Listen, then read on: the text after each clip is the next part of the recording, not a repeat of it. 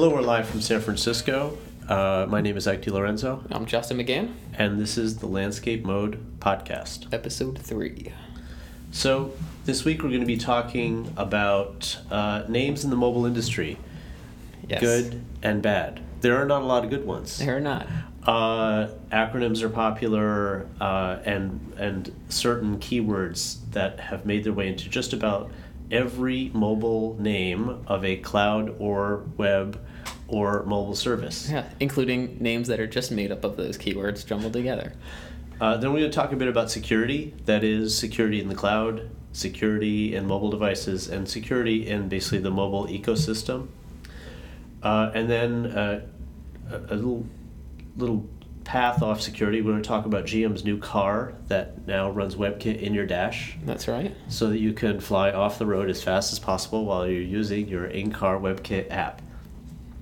Uh, and finally, we're going to finish up with just talking about a very strange new way to develop mobile apps that I think anyone could have seen coming.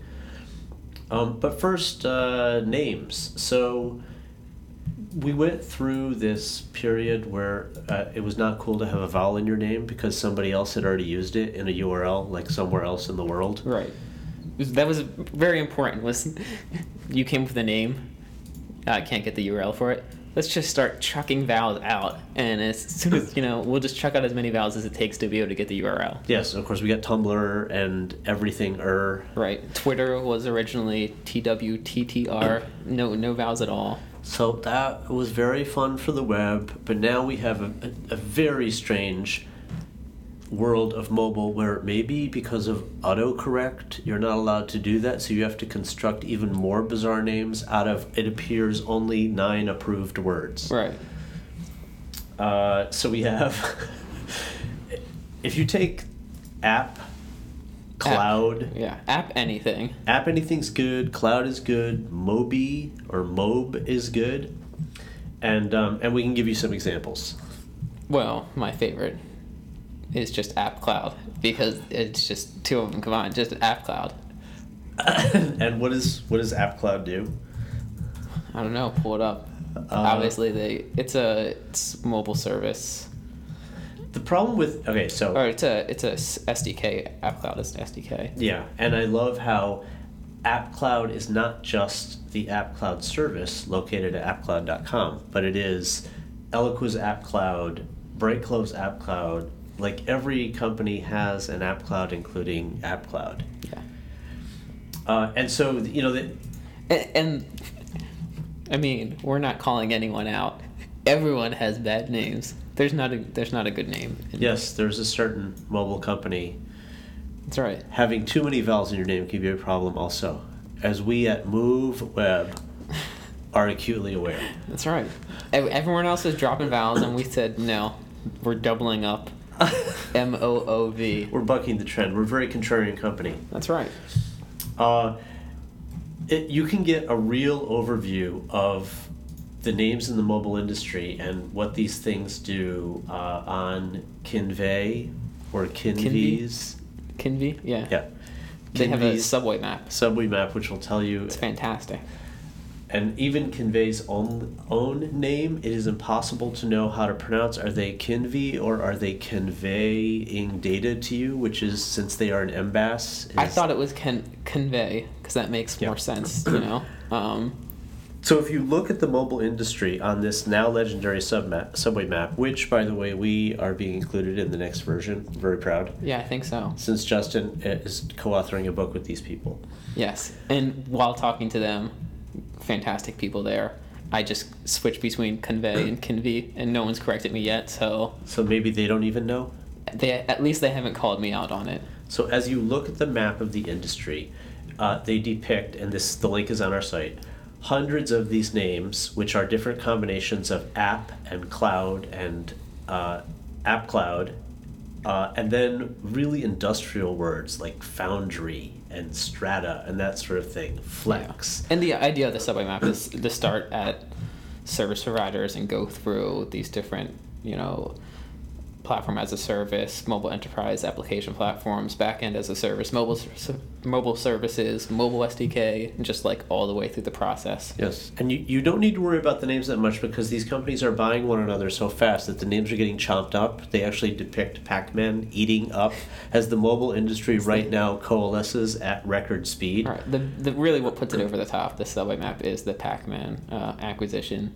Yeah, It's fantastic. But what you are stuck with are the very terrible acronyms that name the sectors of this industry, which we are probably going to be stuck with forever. You have so you have a BAS, which is a back end as a service. We all remember SaaS, the software as a service. right. So now you have And the, although SaaS now is not software as a service. yes, SaaS in the mobile industries and, and in programming, Sass Right. is a programming language. Uh, which designed by our very own Hampton Catlin, who Our works new, our new CTO. our new Anthony CTO, the, the designer of Sass, it is a sassy language, whereas SAS is software as a service, Right. which is the inspiration for the terrible acronym BAS, Backend as a service. which is a backend as a service, or MBAS, as we like to say in the mobile industry. Right? Or pass, as we like to say here at Moovweb. Yes, so we have MBASs and MPASs. MBAS is a mobile backend as a service. MPAS is a mobile platform as a service. And then you have the best one. Uh, I got flack for including the Roadrunner on a slide. Um, is the Meep. Meep. Meep is, you know, we might be a pass, but at least we're not a Meep. I know being a Meep is bad. It is a mobile enterprise application platform. It means that you're some sort of platform that makes apps, but you want to sell them for a lot of money, so you only sell them to enterprises, and you call yourself a Meep. You add that E in there. You We- couldn't be a map. Right. We can thank our friends at Gartner and the other analyst agencies for by com- for coming up with the term Meep. Meep.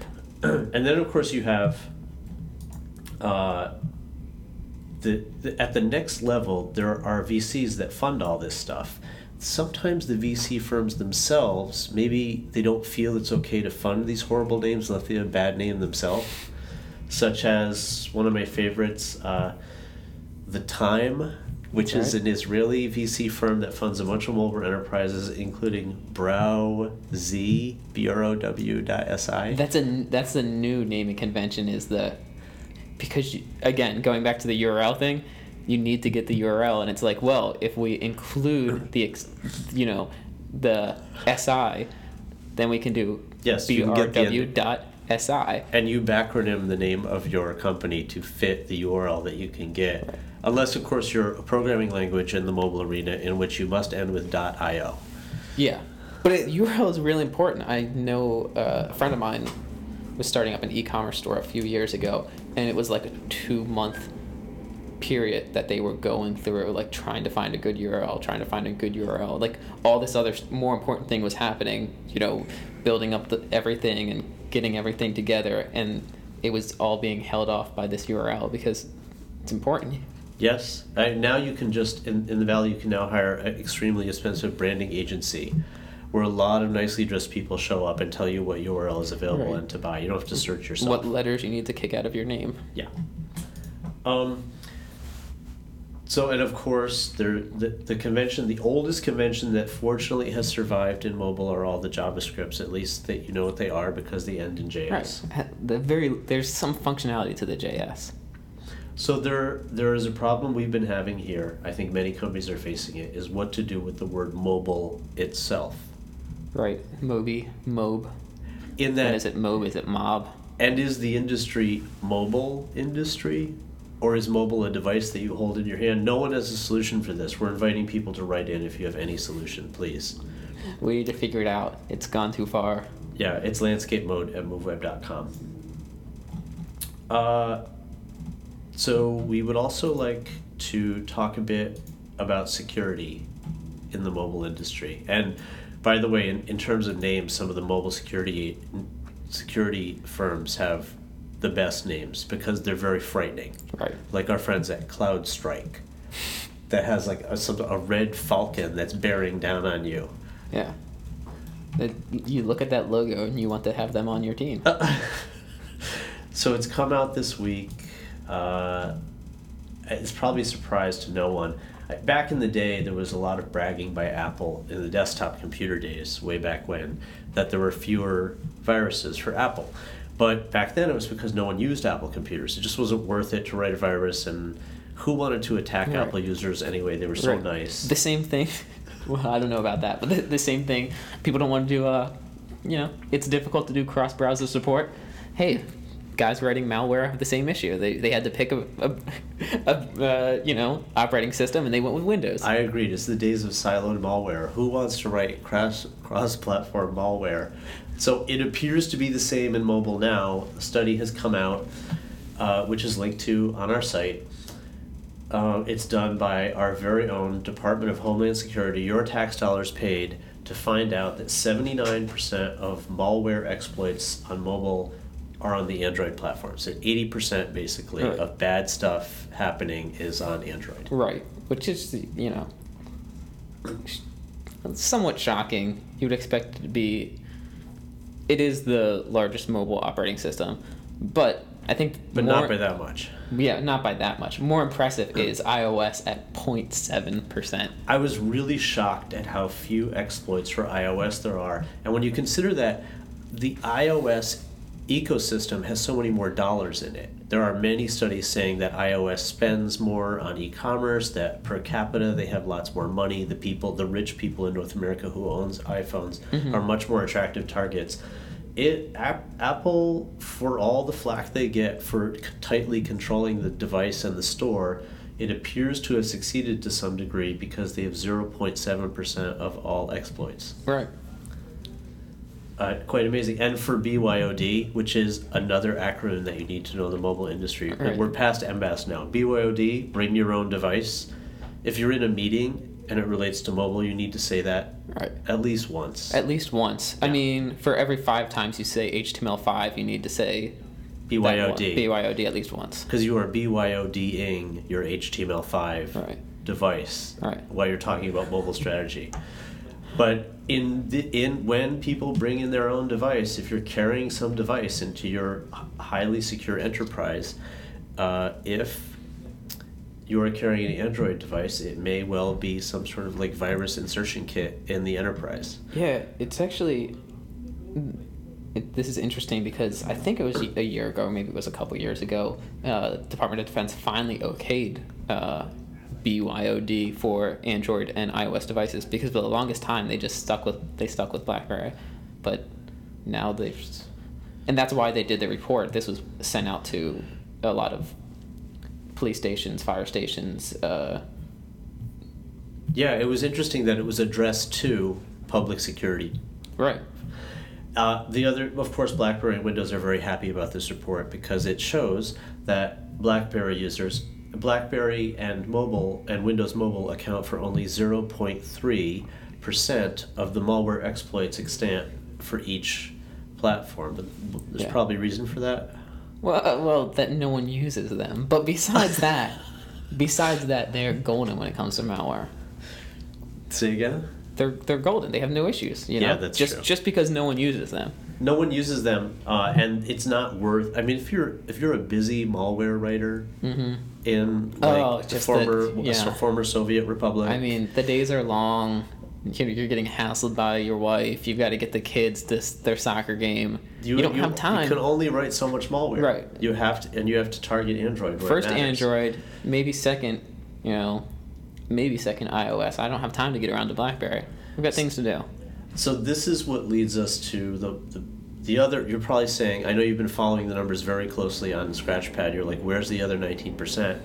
Um, eh, un, the unfortunate fate of the Symbian operating system is to be the victim of one in five malware attacks, which is pretty bad since the phones themselves don't seem worth attacking. No, it's surprisingly high. Yeah. Nineteen percent. So- Nineteen percent. if if you're an enterprise, I- was at a meeting at, at a certain very large healthcare provider, and um, their their BYOD policy was to issue an iPhone because they felt it was most secure. So they're going to give everybody in the in the company an iPhone. So a lot of these guys were carrying around two iPhones that they stacked Right. neatly in front of them at the meeting. One was their personal one, and one was their company. Which is not a BYOD solution. It's a it's a B O O D solution. Bring our own device. Let's bring our own iPhone. Yeah. Uh, okay, so we have. Um, I, I wanted to talk a little bit about the GM car. The GM car is fantastic. There's not a whole lot to talk about because everything we're basing it off of is just this Google Plus post by um, uh, Davis Ford. Um, but it's GM's 2014 vehicles. Uh, soon will be in dealerships, and WebKit will be embedded in the, the dash. And so you can build apps for cars now, and they're using only AngularJS. Um, and so it's kind of a little bit of like a Chromebook solution where the browser is the operating system. You've got WebKit in the dash, build apps for it using Angular. Which see, it seems like an extraordinarily bad time to announce this right after the Black Hat conference, where one of the main topics was ha- people hacking cars to make them like fly off the cliff or make the brakes fail. So all, I mean, I don't want to scare drivers out there. I can't quote these directly, but they're Ike is telling you that if if you have WebKit, if someone uses the wrong browser extension, your car you're going to turn right and it's going to go left. out of control. Yeah. Your car's going to go right. But it is interesting. There have been a lot. There's been a lot of talk about these near field networks in cars, how they are completely unencrypted, and so now we're adding browsers uh, to the dash. Where just forget about the human distraction of using the thing while you're driving. It, Yeah. It, it has to be hackable. It, it, it if I'm it has going- to be more I'm secure assuming, than the car. I'm, I'm assuming that there there's this is two different systems and someone is not going to be able to hack your One would actual. hope so. Let's hope. There are there are now um, VC firms in the valley that are specializing solely in in car applications. Yeah, and makes we hope on a future program to have one of the principals of one of those firms uh, on a call. Yeah, it- it makes a lot of sense. I mean, when you're in your car and you're stopping at a red light, what do you do? You probably pull out your phone and do something for 30 seconds. If you just, you know, have that built into the dash. Yeah, I think it's interesting they chose WebKit. Just as an aside, you know, probably have all heard this by now, but uh, Google has forked off of using WebKit. They are now uh, using a fork of it that they're customizing, I guess, pretty heavily called Yeah, Blink. Blink. And then uh, Opera, I believe, is also using Blink because they made the big announcement that they were going to switch over to WebKit. And then Google announced that they were going to So- leave WebKit. And so Opera said, okay, fine, we'll leave too. And will this appear on this will appear on Google's mobile devices, I assume.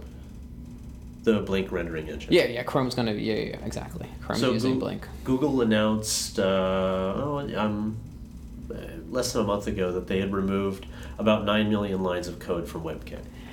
Yeah, Google was was very glad to get out of WebKit. I, I remember someone sent me some of the discussions that were going on between Google and Apple, and it was a, you know, it's surprising that the the combined effort lasted as long as it did, and it just got to the point where Google didn't want to have to get Apple's permission to make changes, and so and Google wanted to be able to announce that it was a, a removing nine million lines of bloat from Apple's browser. exactly In Yeah. their ongoing attempt to make everything they say about mobile and about being more efficient. Right. Hey, they, you know, they eliminated nine million uh, lines of code. That's I guess I, I don't I don't I have not yet seen uh, the rendering figures, but once you start announcing that kind of stuff, it better be a lot faster.